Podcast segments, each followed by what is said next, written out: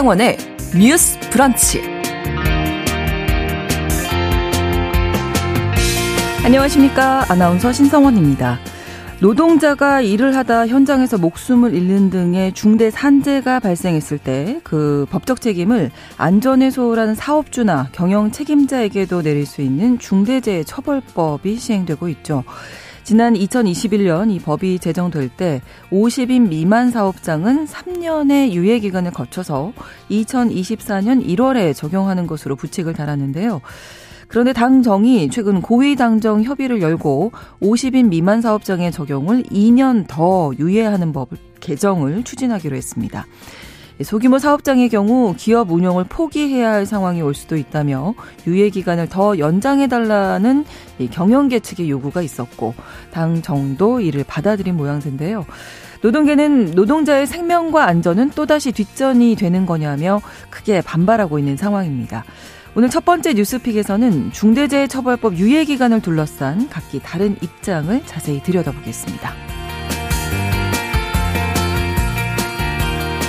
음주운전을 하다가 차량을 몰고 인도로 돌진해 행인을 치어 사망하게 한 40대 운전자에 대해서 최근 1심에서 징역 10년형을 선고했습니다. 이 가해자는 단속 중인 경찰관을 발견하자 인도로 돌진했고 이 사망한 사람은 두 명의 아이가 있는 가장이었습니다. 음주운전자에게 내려진 징역 10년, 이 대법원 양형 기준을 넘어선 선고라 이례적인 판결이라며 크게 이슈가 되고 있는데요. 오늘 두 번째 뉴스픽에서는 이번 판결을 통해서 음주운전의 심각성에 대해 이야기 나눠보겠습니다. 12월 6일 수요일 신성원의 뉴스 브런치 문을 열겠습니다.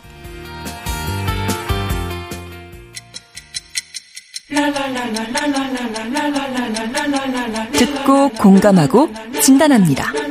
우리 사회를 바라보는 새로운 시선. 신성원의 뉴스 브런치 뉴스 픽. 브런치 청취자 여러분과 함께 소통하며 만들어갑니다. 실시간으로 유튜브 통해서 보실 수 있고요. 여러분의 의견도 기다리고 있습니다. 짧은 문자 50원, 긴 문자 100원이 드는 샵 9730, 우물정 9730번으로 문자 주실 수 있고요. 또 라디오와 콩 앱으로도 많이 참여해 주시길 바랍니다. 수요일의 뉴스픽 강전의 변호사 나오셨고요. 그리고 이 시간 함께하는 임지영 기자의 개인 사정으로 오늘 이슬기 기자 함께 하시겠습니다. 두 분 어서 오세요. 네, 안녕하세요. 네, 첫 번째 뉴스픽입니다. 당정이 중대재해처벌법 등에 관한 법률을 2년 더 유예하는 내용의 법 개정을 추진하고 있다. 이 이야기 나오자마자 노동계에서 또 크게 반발을 하고 있는데요. 일단 내용 먼저 좀 설명해 주실까요? 이 법이 2021년에 제정이 된 거죠? 네. 이 법 제정의 배경으로 된 사건이 있는데요. 우리 청취자분들 많이 기억하실 텐데 2018년에 충남 태안 화력발전소에서 일하다가 컨베이어 벨트에 끼어 사망한 24살 청년 노동자 김영균 씨 사건이 있었습니다. 그때 이제 이게 언론에 크게 보도가 되면서 네. 국민적인 관심이 있었고 또 그 사건뿐만이 아니라 사실은 대한민국이 연간 2천 명 정도가 산업재해로 숨지고 음. 있어요. 그래서 네. 우리가 OECD 최악의 산재 후진국이라는 오명이 사실 계속 있었습니다. 이런 것들이 있어서 어 이 중대재해처벌법이라는 것이 결국 법이 제정이 된 것인데요. 음, 사망사고 등 중대산재가 발생을 했을 때 이 안전조치를 소홀히 한 경영 책임자, 경영 책임자가 1년 이상의 징역 또는 10억 원 이하의 벌금형에 처하는 것이 골자입니다. 네. 음, 조금 아까 말씀하신 것처럼 이 중대재해처벌법 같은 경우에는 2021년 1월에 제정이 됐고요. 그리고 시행은 법 제정 이후 1년 뒤인 2022년 1월 작년부터 어 이게 시행이 됐습니다. 네. 그래서 그 이후에 우리가 모 제빵 회사에서 그 끼임 사고로 사망한 데라든지 아니면 모 건설사 에서 계속적으로 산재 사망 사고가 나고 있는데 어 그 경영 책임자가 처벌을 받고 있지 않다라는 내용 우리 뉴스브런치에서도 여러 차례 그렇죠. 얘기를 했었던 것이 있는데요. 결국 이 법에 있어서 문제가 되는 것이고요. 어, 그전에는 사실은 사망 사고가 발생을 한다고 해도 이 경영 책임자에게 따로 책임을 지우는 음. 규정이 있었던 것은 아닙니다. 그래서 그 부분이 굉장히 유의미한 상황이고 또 어떤 게 있냐면요. 우리 회사 사람이 아니어도 네. 우리 회사에 이제 대기업 같은 경우에는 도급을 주잖아요. 음, 도급 도급이라든지 용역, 위탁 이런 것들 계약의 형식에 관계없이 일단 그 사업에 수행을 하고 있는 이러한 그 노무를 제공하는 사람을 종사자로서 보호를 하고 있는 음. 거죠. 음. 근데 이거는 이따가 다시 말씀드려 말씀드리겠습니다만은 약간 문제가 있는 게 경영 책임자뿐만이 아니라 안전 보건에 관한 업무를 담당하는 사람이 책임을 질 수 있도록 이러한 규정이 있어요. 네. 그래서 저희가 뭐 모 건설사라든지 아니면 요즘 대기업들이 경영 책임자 그러니까 우리는 이 법을 만들 때는 그룹의 총수 적어도 사장급 네. 이런 사람들이 처벌을 받도록 하기 위해서 이 법을 제정을 한 것인데 안전보건에 관한 업무를 담당하는 사람이 따로 지정이 되어 있으면은 이 사람만을 처벌할 수도 있는 것처럼 법을 해석할 수가 있습니다. 음. 그러다 보니까 어 결국에는 회사들이 큰 회사들이 안전 책임자라는 사람을 따로 임명을 하고 있는 예, 그런 것들이 있어요. 그렇게 해서 총수라든지 사장은 좀 빠져나가는 음. 부분들이 있어서 안타까운 부분들이 있고요. 결과적으로는 어 지금 이 법에 있어서 그저께 이제 지금 양대노총에서 문제를 제기하고 있는 거는 음 50인 이상 사업자에 대해서는 작년에 법이 시행을 할 때부터 이 법이 규정이 그 적용이 되었는데 50인 미만인 경우 어좀 음. 작은 회사인 경우에는 네. 요거를 3년 유예를 했단 말이에요. 네. 그렇기 때문에 어 일반적인 50인 이상은 1년 유예고 50인 미만은 3년 유예였기 때문에 이 50인 미만도 사실은 내년 1월부터 규정이 그렇죠. 적용이 됐었어야 되는 거거든요. 네. 그리고 어, 실제로는 사망사고의 한 60에서 70% 정도가 50인 미만 사업장에서 발생한다는 통계도 있습니다. 그런데 지금 당정에서 어, 이 부분을 일단 좀 유예를 하자. 아직 조금 음. 정리가 안 된 것 같다. 우리가 이거를 받아들이기에는 뭐 경영계에서 조금 지금 어, 논란이 있어요. 네. 그래서 지금 이게 언론에 좀 크게 나오고 있는 상황입니다. 자, 그러면 이제 내년 1월 27일부터 이게 원래는 적용이 됐어야 했는데 50인 미만 사업장까지 이제 2년을 더 유예 기간을 달라는 거잖아요. 왜 그런 건가요? 네, 지금 아, 말씀하시죠. 네네. 네. 말씀. 아, 네. 아, 네. 적용 당사자가 중소기업들이잖아요. 네, 중소기업들이잖아요. 이제 중소기업들 입장을 좀 들어보면 아직 준비가 덜 됐다는 거예요, 사실은. 음. 그래서 최근에 중소기업 중앙회와 네. 이제 한국 여성 경제인 협회 등 여러 단체들이 국민의힘 윤재옥 원내대표를 만났습니다. 네. 여기서 이제 의견을 피력했는데요. 여기서 김기문 중기 중앙회장이 얘기하는 걸 들어보면 50인 미만 소규모 사업장에 대해서 준비 시간을 주는 것, 그러니까 유예를 하는 것은 반드시 필요한 결정이다라고 음. 얘기를 했고요. 네. 지금 이러한 현장 상황을 고려하지 않고 중첩법을 이제 50인 미만까지 시행을 한다면 소규모 사업장은 범법자만 양산될 우려가 음, 높다. 음. 또는 기업 운영을 포기해야 할 상황이다라고까지 얘기를 했습니다. 네. 그래서 이 중대재해 예방을 위해서는 우리 중소기업계가 자발적인 예방 노력을 할 것이고 그러기 위해서는 정부와 국회도 많이 도와달라 관련한 예산이나 지원을 확대해 달라는 의견을 피력했습니다. 네, 당정도 지금 힘을 실어주고 있고요. 네, 음. 맞습니다. 지난 3일에 그 당정에서 개최한 고위 당정 협의회에서 이 얘기가 나왔어요. 네. 50인 미만 기업에 대해서는 중첩법 적용을 2년 더 미루도록 법을 개정하겠다는 거고요. 이게 고용부 관계자가 이제 언론에 이런 멘트를 했더라고요. 지금 이 시행에 대비하기 위해서 중소기업 82만 곳을 대상으로 정부가 컨설팅에 나섰다는 거예요. 네.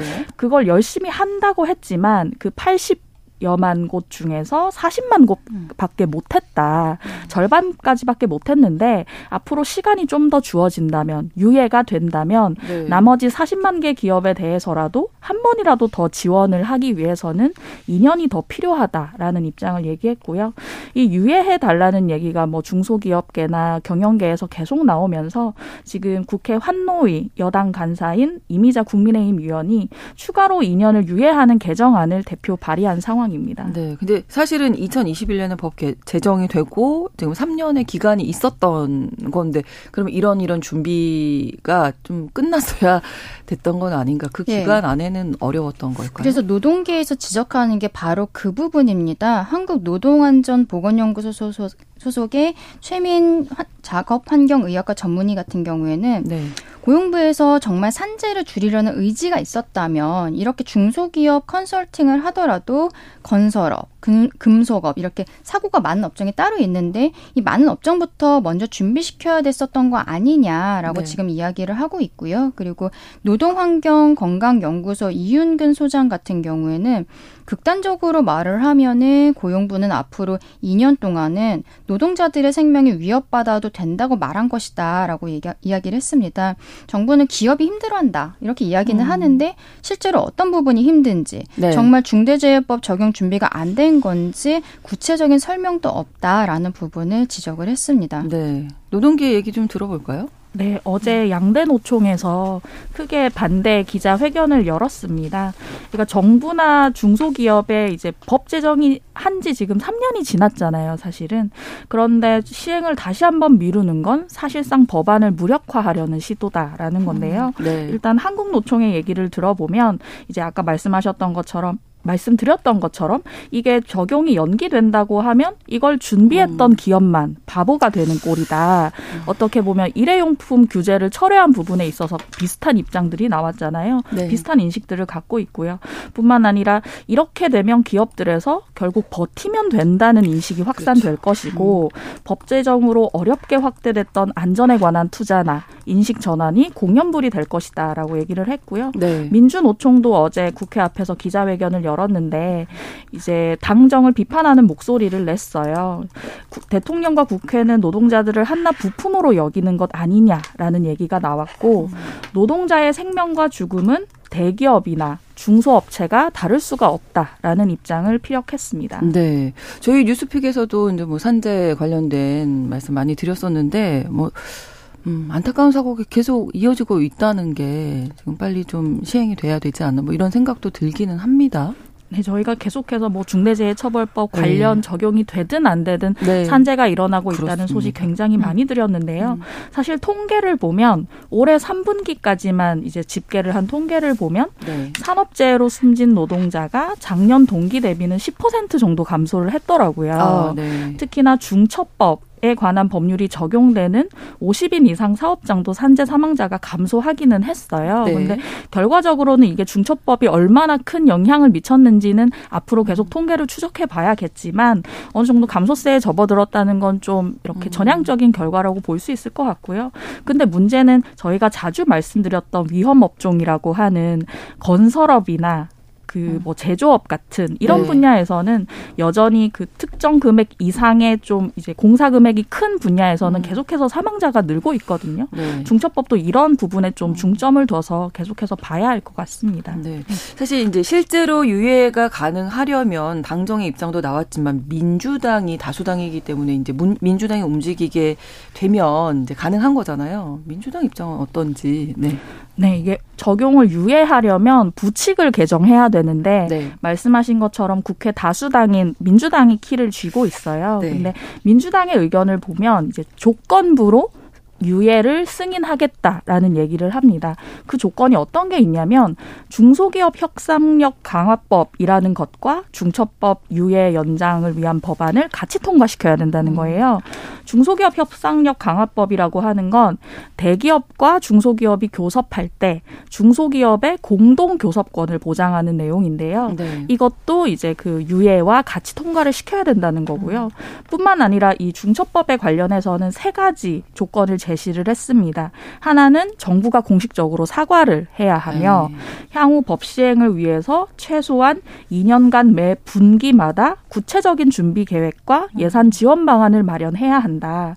그리고 2년 유예 이후에는 반드시 시행하겠다는 정부와 관련 단체의 공개 입장 표명이 들어가야 한다고 제시했습니다. 네. 그래도 어쨌든 지금 입장에서는 뭐 당정도 그렇고 여당까지도 조건부지만 그래도 유예 가능하다는 입장이네요, 전체적으로. 네. 그게 지금 양대 노총에서 민주당이 민주당에 대해서 좀 나름의 배신감이랄까요. 이런 거를 피력을 하고 있는 부분입니다. 왜냐하면은 이게 어 어떻게 보면 되게 굉장히 정치적인 이슈거든요. 경영계에서도 표가 있는 거고 당장 내년이 총선이기 때문에 네. 민주당에서 이렇게 조건부라는 거를 걸긴 했지만 유해에 대해서 나름대로 호의적으로 지금 나오고 있는 이유는 내년 총선에서의 표심을 생각한 것이다라고 어, 양대노총에서는 지금 보고 있는 겁니다. 그래서 저는 이 부분이 좀 아쉬워요. 이게 중대재해법 부칙에서 기본적으로 50인 미만 사업장 아니면 공사금액 50억 원 미만의 공사에 대해서 3년 경과부터 시행한다. 그래서 그게 내년 1월부터고 음. 이 부칙을 지금 개정하겠다고 하는. 거거든요. 국민의힘에서는. 네. 음 근데 이게 생각해 보면요. 법이 2021년 1월에 제정이 됐단 말이에요. 그럼 3년 뒤면 2024년 1월, 2024년 4월에 총선이 있다는 거는 대한민국 국민이라면 그냥 계산기 두드려 보면은 다 모두가 알고 있는 상황이었어요. 그리고 이게 항상 우리가 총선 전에는 대한민국 정치계가 워낙 생, 큰 생물이어서 네. 이게 분명히 이슈가 될 수 있다는 것을 누구나 다 알고 있었을 겁니다. 저는 노동계에서도 이거를 몰랐을까? 몰랐다라면 그거는 약간 꼼꼼하지 못했다라고밖에 생각할 수가 없는 것 같고 그래서 그 부분이 아쉽고요. 그리고 여기에 있어서 부칙이 어 지금 3년으로 유예가 돼 있는데 이걸 2년 더 연장하겠다라고 국민의힘에서 이야기를 하고 있는데 그러면 나중에 2년 뒤가 됐을 때 그때는 시행할 것인가? 정확치 않거든요. 왜냐하면 네. 지금 민주당도 조건부라고는 하지만 그 조건이라는 게 크게 막 의미가 있어 보이지는 않아요. 그렇다면 2년 뒤에도 또 유예하고 또 유예하고 이럴 수 있습니다. 사실 우리가 근로기준 그 복수노조 유예를 하는 규정도 이런 식으로 해서 계속적으로 부칙을 개정을 해갔기 음. 때문에 이게 적용이 되기까지 굉장히 오랜 시간이 걸렸던 그런 게 있거든요. 음. 음, 그래서 저는 이 부분이 처음부터 시기를 왜 이렇게 잡았을까라는 좀 아쉬운 생각을 음. 좀 개인적으로 하고 있습니다. 네, 이슬기 기자님. 네, 저도 비슷한 생각을 하고 있는데요. 최근에 이제 한국 노총에서 그 50인 미만 사업장을 대상으로 중첩법 관련한 컨설팅을 했다고 해요. 네. 그걸 했더니 평균 3개월에 3,100만 원 가량의 금액을 소요해서 컨설팅이 가능했다는 얘기를 했거든요. 근데 컨설팅이라는 게 굉장히 뭐 거창한 게 아니에요. 음. 내용을 보면 위험한 화학 물질을 보관하기 위한 보관함을 따로 만든다거나 뭐 난간이 위험하다 그러면 난간 을 이제 그 어떤 가이드 같은 걸 설치하는 네, 네. 이런 부분들이거든요. 네. 근데 이런 부분들을 어느 정도 염두에 두고 정부가 이제 3년 유예를 얘기했을 텐데 아까 말씀드렸던 고용노동부 관계자 멘트를 보면 전국의 중소기업 80여만 곳 가운데 절반밖에 지금 못했다고 못했다. 얘기를 했잖아요. 네. 그렇다고 하면 이 3년이라는 유예는 어떻게 나왔던 것인지 거기서부터 좀 문제가 있는 것 같고요. 예. 사실은 이 중첩법뿐만 아니라 산업안전보건법에 보건법 준수를 위해서도 이런 부분들이 다 필요한 것인데 그렇다고 한다면 지금까지 그 3년 유예됐을 기간 동안에 그래도 나름으로 이걸 준비했던 중소기업 업장이 있을 거란 말이에요. 그렇죠. 근데 갑자기 이걸 또 미룬다라고 한다면 그 업장들이 느낄 허탈감이나 음. 그리고 어떻게 이런 식으로 계속 법을 집행하는 데 있어서 정부가 유예하는 제스처를 준다고 하면 네. 법 집행이 엄정해지기가 어려울 수 있다는 생각이 들어요. 그렇죠. 네, 아무래도 이제 음. 주체들에게 법이 미뤄질 수 있다는 음. 시그널을 뭐 일회용품 규제도 마찬가지고요. 준다고 네, 네. 하면 거기에 철두철미하게 대비할 음. 의사가 생기겠는가라는 생각이 들고요. 또 한 가지는 이제 이것이 굉장히 원론적인 부분이긴 한데 내가 산재를 입었는데 거, 입, 내가 입은 상재가 중첩법 대상 기업에서 일어난 산재 산재인지 혹은 비대상 기업에서 일어난 산재인지에 따라 처우나 대우가 다르다고 음. 한다면 이것이야말로 원론적으로 가장 큰 문제가 아닐까 싶습니다. 그렇습니다. 음. 현실적으로 지금 중대재해법 시행되고 있지만 계속 반복해서 말씀드리지만 사고는 계속 일어나고 있거든요. 음. 그렇죠. 그렇기 때문에 아까 제가 말씀드린 내용 중에서 안전 책임자 문제. 음. 사실은 중대재해처벌법이 그 제정이 될 때는 결과적으로 그룹의 총수라든지 사장이라든지 이런 네. 사람을 처벌을 해서 어, 그 사람들로 인, 하여금 안전에 대한 정말로 이런 의식을 가지고서는 그렇죠. 회사 경영을 하라라는 의미에서 이 처벌법에 생긴 것인데 네. 안전 책임자라는 사람을 앉혀놓고서는 사장이라든지 그룹 총수는 계속 뒤로 빠지고 있단 말이에요. 지난달에 있었던 국정감사에서도 그 아까 말씀드렸던 모 제빵회사 그리고 모 건설사 중대재해처벌법의 그 대상이 되는 사망 사고가 난 사건들의 그 총수들이 해외 출장 같은 거를 이유로 해서 지금 국정감사에도 나오지를 않고 있어요.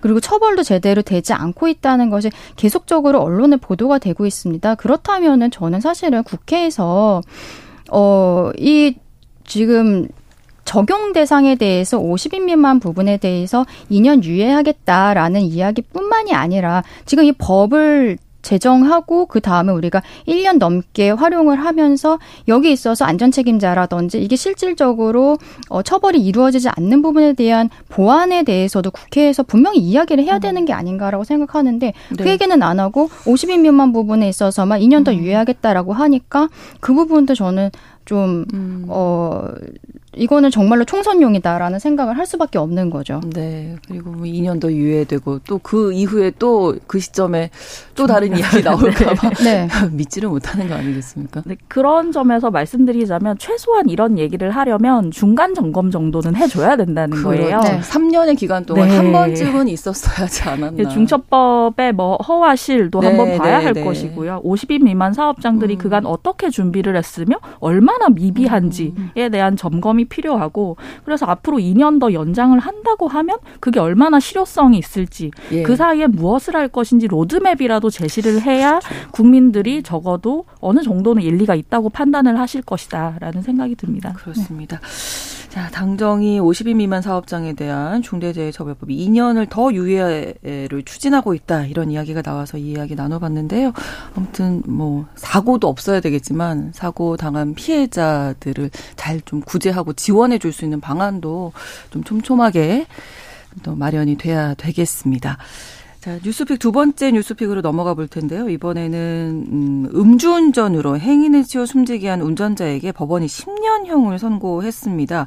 이 강전혜 변호사님 특히 양형 기준에 대해서 늘 네. 말씀 많이 해주시는데 그 기준을 넘어선 네. 예, 판결이라서 크게 이슈가 되고 있는 일단 사건 개요부터 좀 살펴볼까요, 이슬기 기자님? 네, 지난 7월 7일 오후 밤 9시 15분쯤에 일어난 일이고요. 네. 40대 남성 A 씨가 이제 그 스포츠 유틸리티 차 SUV라고 하죠. 네네네. 이 차를 이제 인천에서 몰다가 술에 취해 몰다가 인도에 서 있던 B 씨를 치어 숨지게 한 사건입니다. 이 A 씨 같은 경우는 이미 도로에서 이제 음주운전을 단속하고 있는 경관들을 발견을 했어요. 음. 이걸 피하기 위해서 도주하던 아. 중이었고 그러다 보니 경황이 없어서 인도로 돌진을 해서 당시에 횡단보도 신호를 기다리고 있던 B 씨를 친 것으로 조사가 됐습니다. 네. 사고 당시에 그 혈중 알코올 농도 어느 정도로 나왔나요? 네, 면허 취소 수치였는데요. 0.186%였어요. 그래서 왜 이렇게 그네요 술을 마셨나를 봤더니 이 당시 A 씨 같은 경우는 이제 경기 시흥에 있는 식당에서 직장 동료들과 회식한 이후였다고 하고요. 2001년에도 음주운전으로 처벌받은 아. 전력이 있는 것으로 나타났습니다. 네. 고인이 현장에서 이제 숨을 거뒀기 때문에 너무나 안타까운 사고였는데요. 많이 좀 사고 현장이 좀 심했던 것 같아요. 네, 맞습니다. B 씨 같은 경우는 이제 머리를 크게 다쳤고요. 아. 다리가 절단이 돼서 사고 현장에서 사망을 했습니다. 음. B 씨 같은 경우는 어린 두 자녀를 둔 가장이었고 원래 댁은 이제 자택은 충남에 있다고 해요. 아, 근데 어. 돈벌이를 위해서 인천에서 혼자 지내는 상황이었고 아. 화물차 운전 일을 하고 계셨다고 합니다. 그날도 이제 밤 늦게까지 일을 하고 귀가를 하다가 숙소 바로 앞에서 사고를 당한 겁니다. 아, 너무나 안타깝 안타까운 사고인데 이 가해자에 대해서 이제 1심에서 징역 10년형이 내려졌습니다. 네. 네. 이게 제가 늘 방송에서 말씀드렸던 대법원의 양형위원회라는 데가 있습니다. 네. 이제 각각의 법에 있어서 그 규정할 수 있는 내용을 그몇 년부터 몇 년까지 할 음. 것인지 좀 구체적인 수치로 이제 표로 되어 있는 건데요. 우리 네. 포털 사이트에서 양형위원회라고 검색을 하시면은 누구나 들어가서 볼 수가 있습니다. 이번 사건 같은 경우에는 어 1심 법원에서 위법성이 굉장히 크다라고 하면서 이 대법원의 양형 기준, 양형위원회에서 나오는 양형 기준을 넘어서는 중형을 A 씨에게 선고를 한 거예요. 네. 음, 이 대법원 양형위원회의 기준에 따르면은요 위험 위험운전 치사와 음주운전 혐의로 동시에 적발이 되는 경우에 이 권고되는 범위는 징역 4년에서 8년 11개월입니다. 그런데 이거보다 높은 10년형이 나온 거죠. 네. 법원에서는 뭐라고 이야기를 하냐면 피고인이 만취한 상태로 운전을 하다가 경찰 단속을 피하고자 신호를 위반하고 인도를 돌진했다. 그런데 아무런 잘못이 없는 피해자를 충격해 위법성이 크고 사안이 중대하다라고 이야기를 했습니다. 네, 그럼 이 이야기 저희 잠시 후에 다시 하겠습니다. 2부에서 뉴스픽 계속 이어가고요. 11시 30분부터 일부 지역에서 해당 지역 방송 보내드리겠습니다.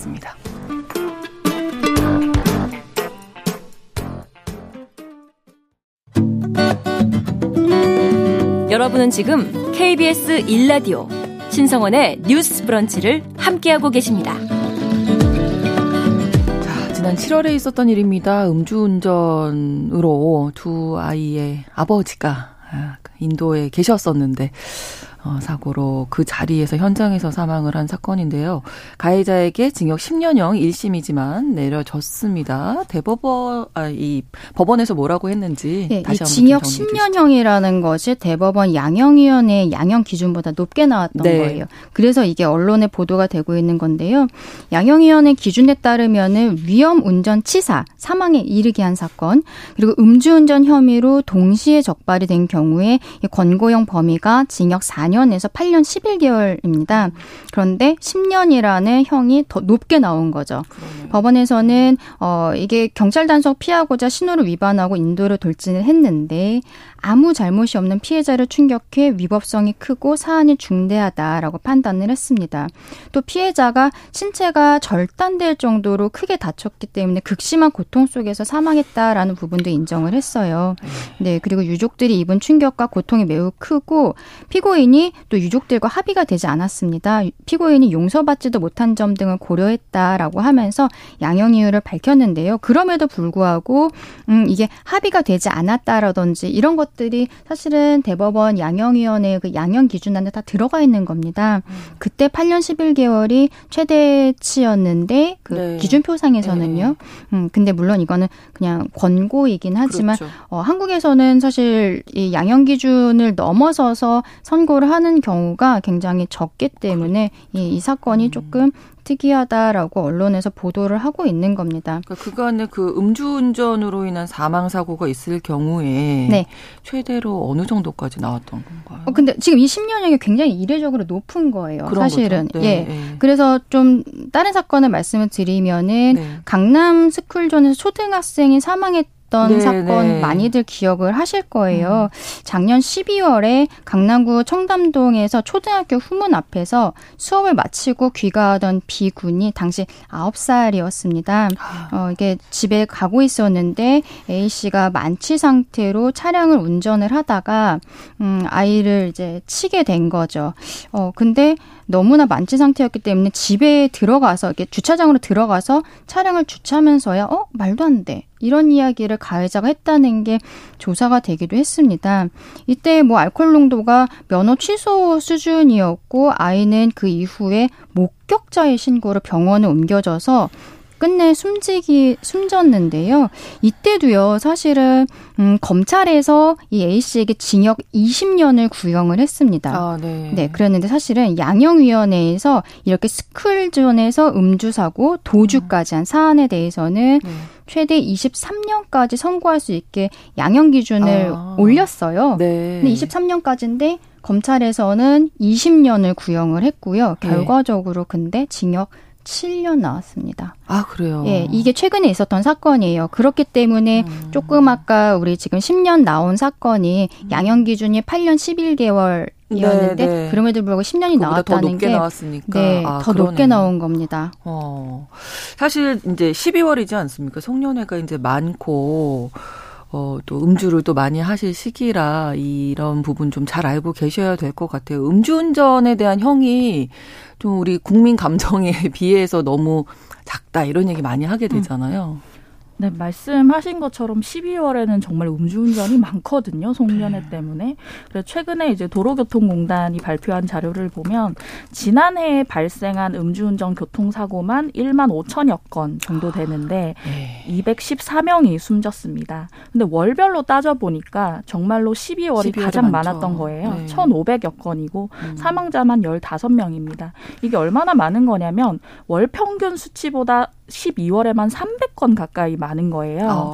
이것에 대해서 공단 측에서도 송년회 탓이다. 술자리가 늘어났기 때문이다라는 얘기에 더해서 음. 운전자가 음주운전자들이 그런 얘기 많이 하잖아요. 나 별로 안 취했어. 그 지금 운전대 잡아도 면허 취소나 뭐 어떤 안 범법에 안 나올 거야 이런 네. 얘기를 하잖아요. 그런 잘못된 판단으로 운전대를 그렇죠. 잡는 경우가 굉장히 네. 많은데 실제로 도로교통공단에서 2021년에 실시한 이 음주 후 운전 여부를 결정하는 심리적 요인 조사라는 어, 것이 있는데 네. 왜 음주 후에 운전을 했냐라고 네. 했더니 마신 술의 양이 적어서 라고 응답한 사람이 38.9%로 아, 가장 많았던 진짜 거예요. 그렇게 생각하시는군요. 그만큼 안일하게 생각하는 사람이 굉장히 많다라고 보시면 될 것 같습니다. 네. 아무튼 뭐 한 잔이라도 한 모금이라도 드시면 운전대 잡으시면 안 되는 거죠. 절대 안 네. 된다는 거. 그 자의로 판단하시면 진짜 안 되는 거고요.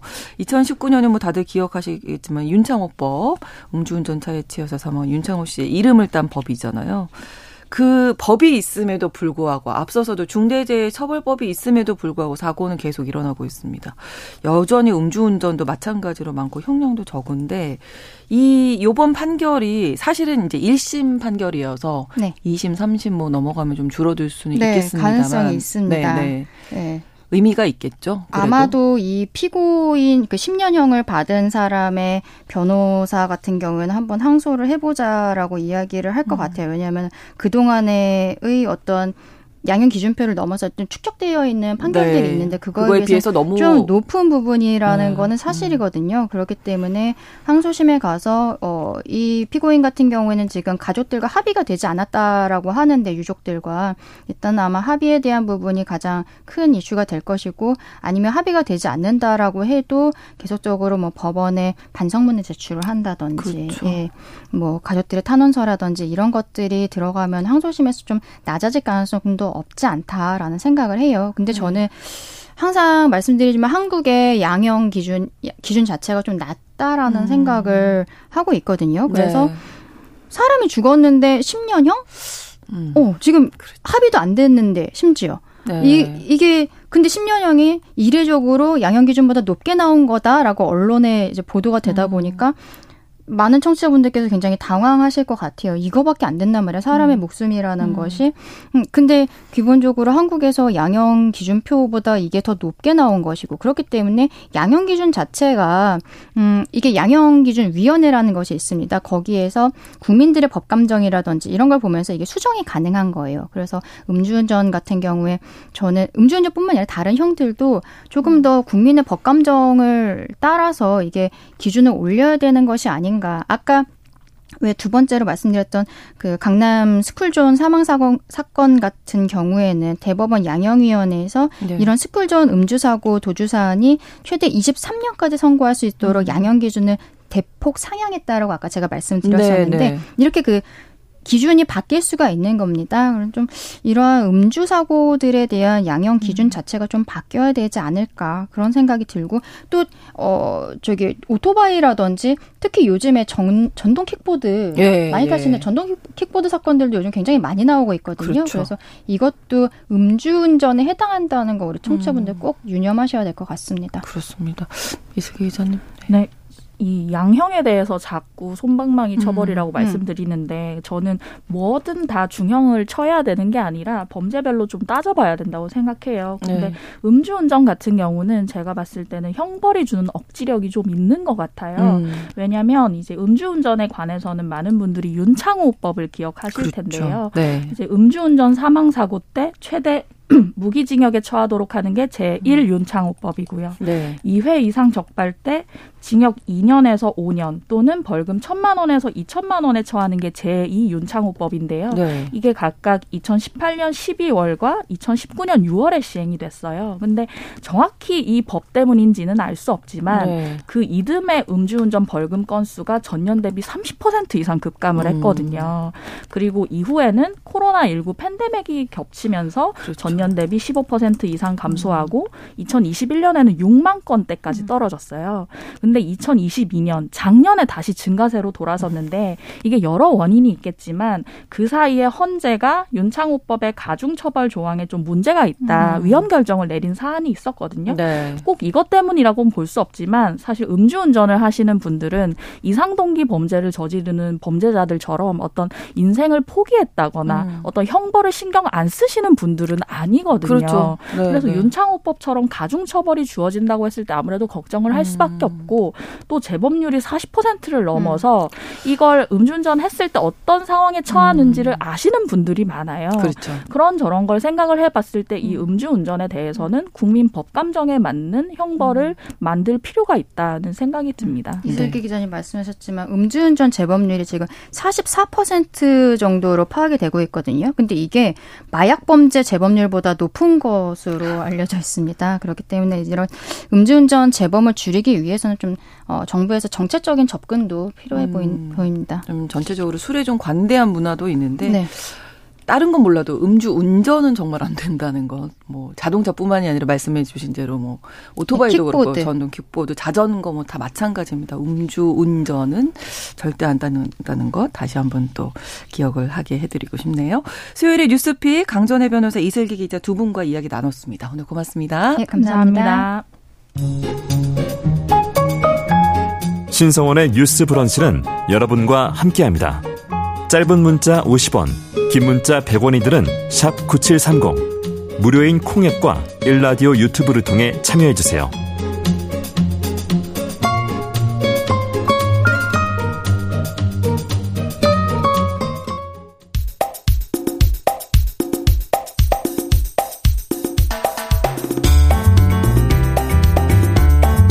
청년들의 시각으로 우리 사회를 진단합니다. 뉴스 브런치 MZ 데스크. MZ세대의 고민과 이 시대를 살아가는 방법, 그리고 그들의 트렌드를 듣는 시간입니다. MZ데스크 시작할 텐데요. MZ세대의 트렌드를 쉽고 빠르게 전달하는 미디어 캐릿의 이시은 에디터, 그리고 캐릿의 김희연 에디터 오늘 나오셨습니다. 두 분 어서 오세요. 안녕하세요. 안녕하세요. 안녕하세요. 자, 오늘은 또 어떤 주제일지. 오늘 저는 뭐 매주 수요일 네. MZ 공부하잖아요. 네.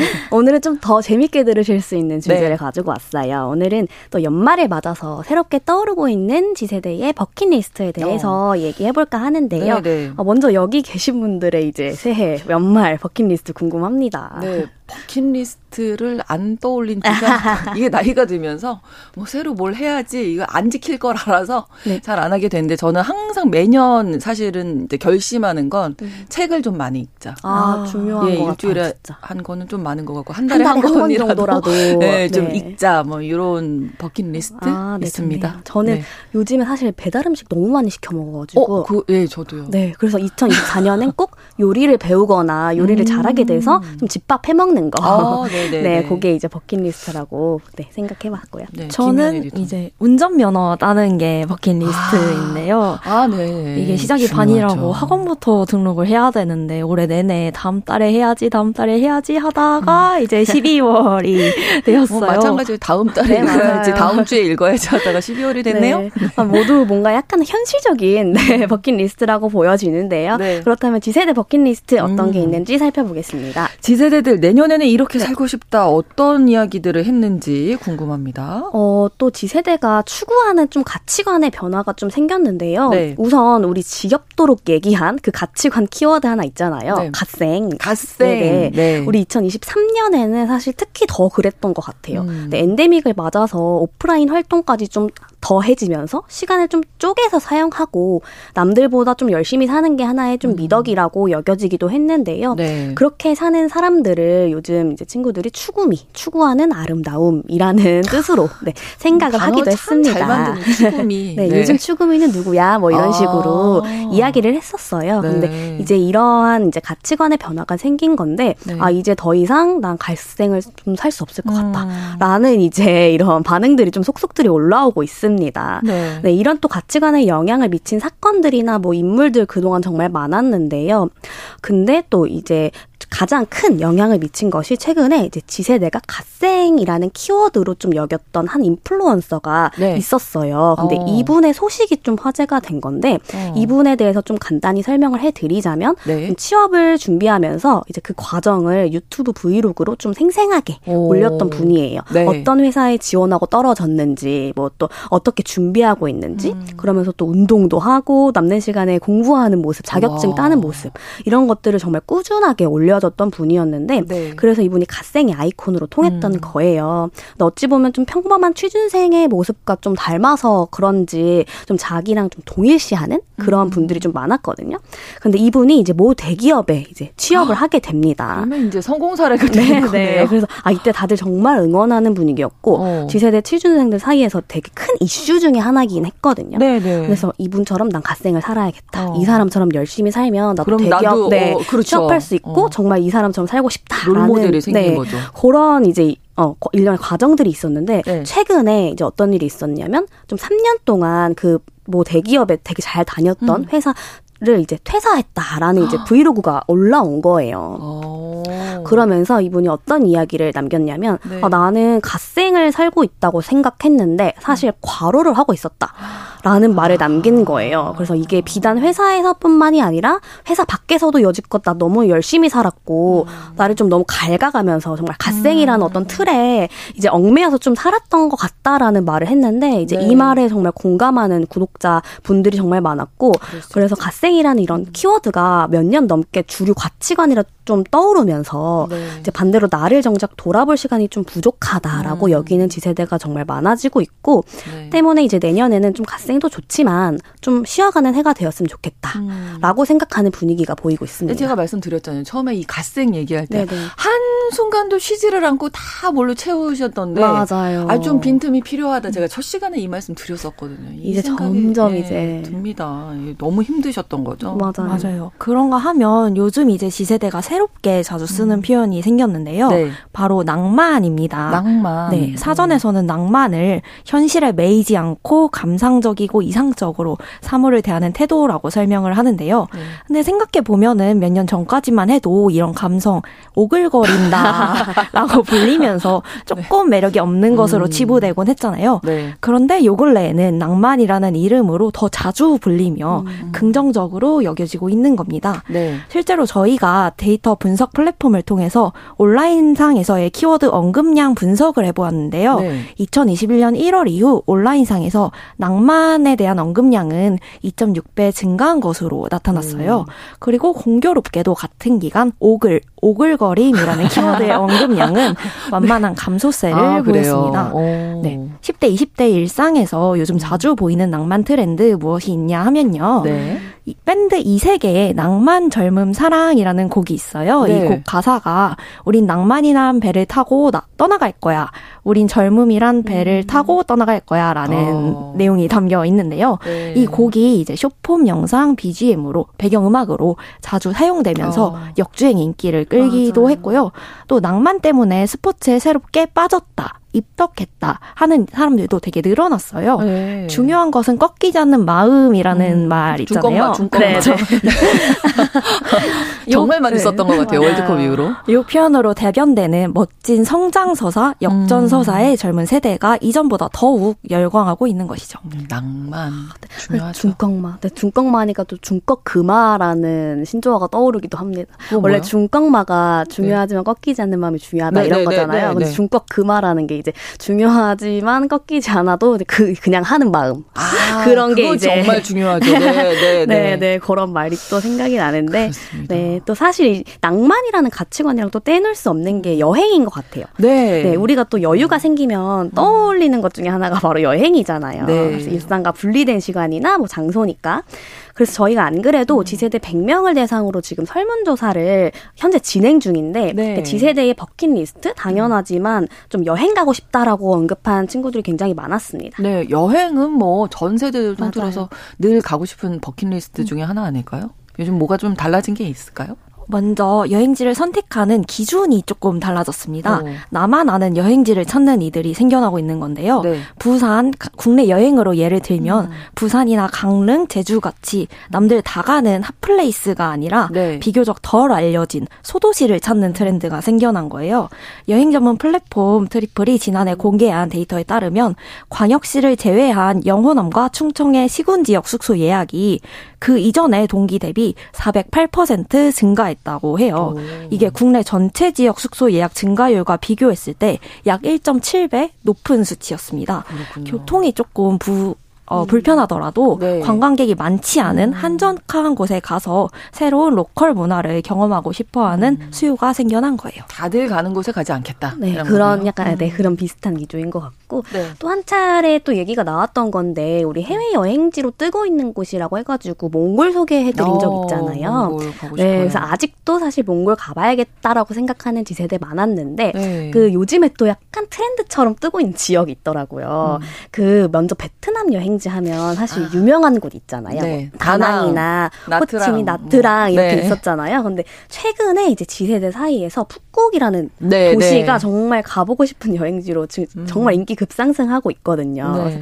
이 도시가 이제 제2의 몰디브라고 아, 불리기도 하는데 네, 리조트 하나를 이제 선택을 해가지고 음. 자연과 함께 좀 호화스러운 호캉스를 즐길 수 있는 곳 이런 식으로 이제 음. 알려져가지고 되게 최근에 지세대가 많이 이제 인기를 음. 끌고 있고 실제로 이제 지세대가 팔로우하는 브이로거들 있잖아요. 네. 여행 자주 가시는 그런 브이로거들이 최근에 푸콕 여행기를 정말 많이 올리더라고요. 네, 네. 그래서 또 이런 흐름에 좀 영향을 음. 받기도 합니다.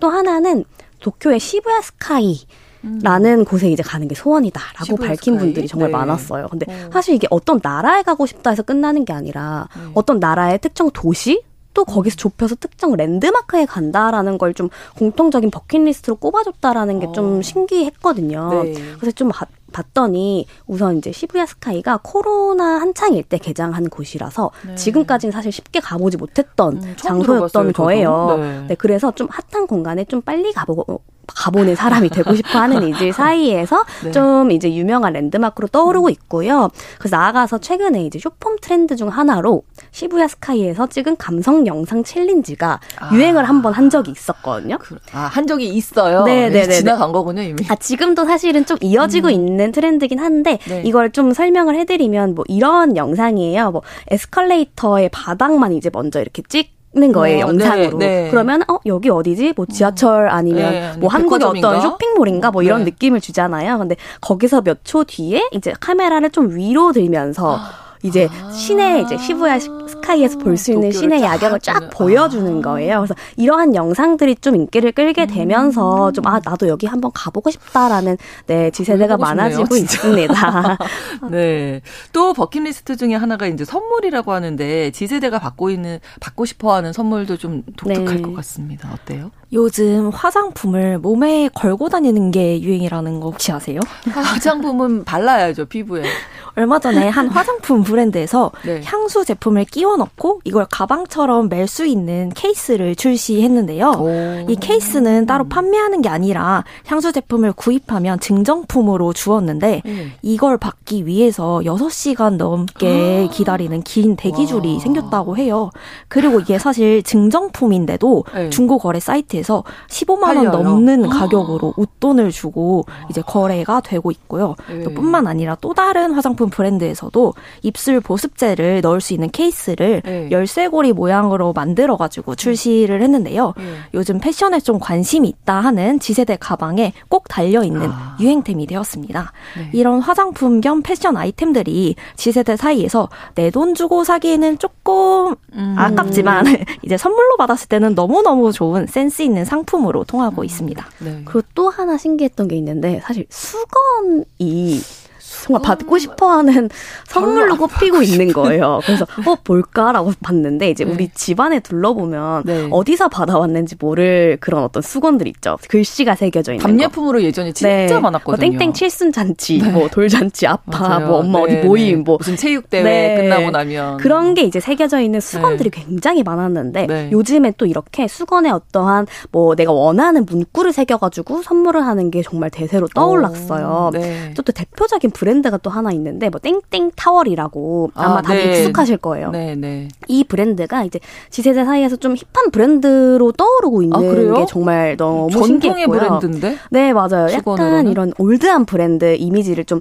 요즘 탈바꿈하고 있거든요. 그렇군요. 네, 이 브랜드가 이제 뭐 Z세대 타깃 콜라보를 좀 잘하고 있고 어. 좀뭐 인기가 많은 캐릭터랑 콜라보를 하던지 아. 아니면 뭐 수건의 디자인을 하는 것뿐만이 아니라 뭐 러그 같은 아. 모자 같은 약간 그런 굿즈들을 좀 많이 출시를 하고 있는데 네. 그래서 이 브랜드 자체가 아 수건 브랜드가 이렇게 힙해도 되나? 라면서 음. 좀 유명해진 거예요. 네, 어떤 문구들을 좀 이용할까요? 그래서 최근에 생일 선물할 때이 음. 땡땡 타월에 직접 감성 문구를 자수로 새겨서 주는 게 음. 대세로 떠올랐는데 네. 이를테면 뭐 예전처럼 어떤 행사명을 적는 게 아니라 뭐 인생의 사랑을 빼면 영이야 같은 아. 어떤 문구 있죠. 그런 네. 감성 문구 네, 네, 네, 그런 것들을 좀 새겨가지고 좀이 사람한테 맞는 어떤 문구를 새겨 주는 것이 또 대세로 떠올랐고 그런 이제 업체들도 또 입소문이 음. 나고 있습니다. 네, 네.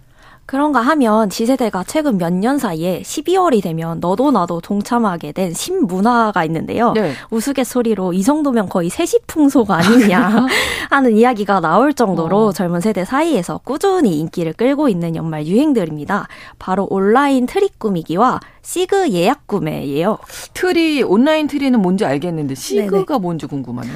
시그 시그란 이제 시즌 greeting을 뜻하는데요. 네. 사실 쉽게 말해서 굿즈 꾸러미, 그냥 선물 꾸러미 라고 보시면 돼요. 아. 네, 많이들 알고 계시는 이제 푸바오로 설명을 드리면 될 것 같은데 네. 뭐 푸바오 관련 굿즈 많잖아요. 네네. 근데 그것들 한데 모으는 거예요. 푸바오 음. 굿뭐 담요 뭐, 뭐, 그립톡, 음. 케이스 이런 것들을 한데 모아가지고 판매한다라는 게 이제 season greeting이고, 네. 이게 왜 이름이 season greeting이냐고 하면은 이제 연말 시즌에 아이돌 이제 굿즈들을 한데 모아서 판매하는 것에서 이제 유래를 했습니다. 어. 근데 이제 최근에는 뭐 이런 캐릭터들이나 아니면 유명한 인물, 뭐 이런 분들의 굿즈를 좀 모아가지고 좀 분야가 음. 좀 넓혀지고 있는 추세라고 보시면 될 것 같아요. 네. 근데 트리를 왜 온라인으로 꾸며요?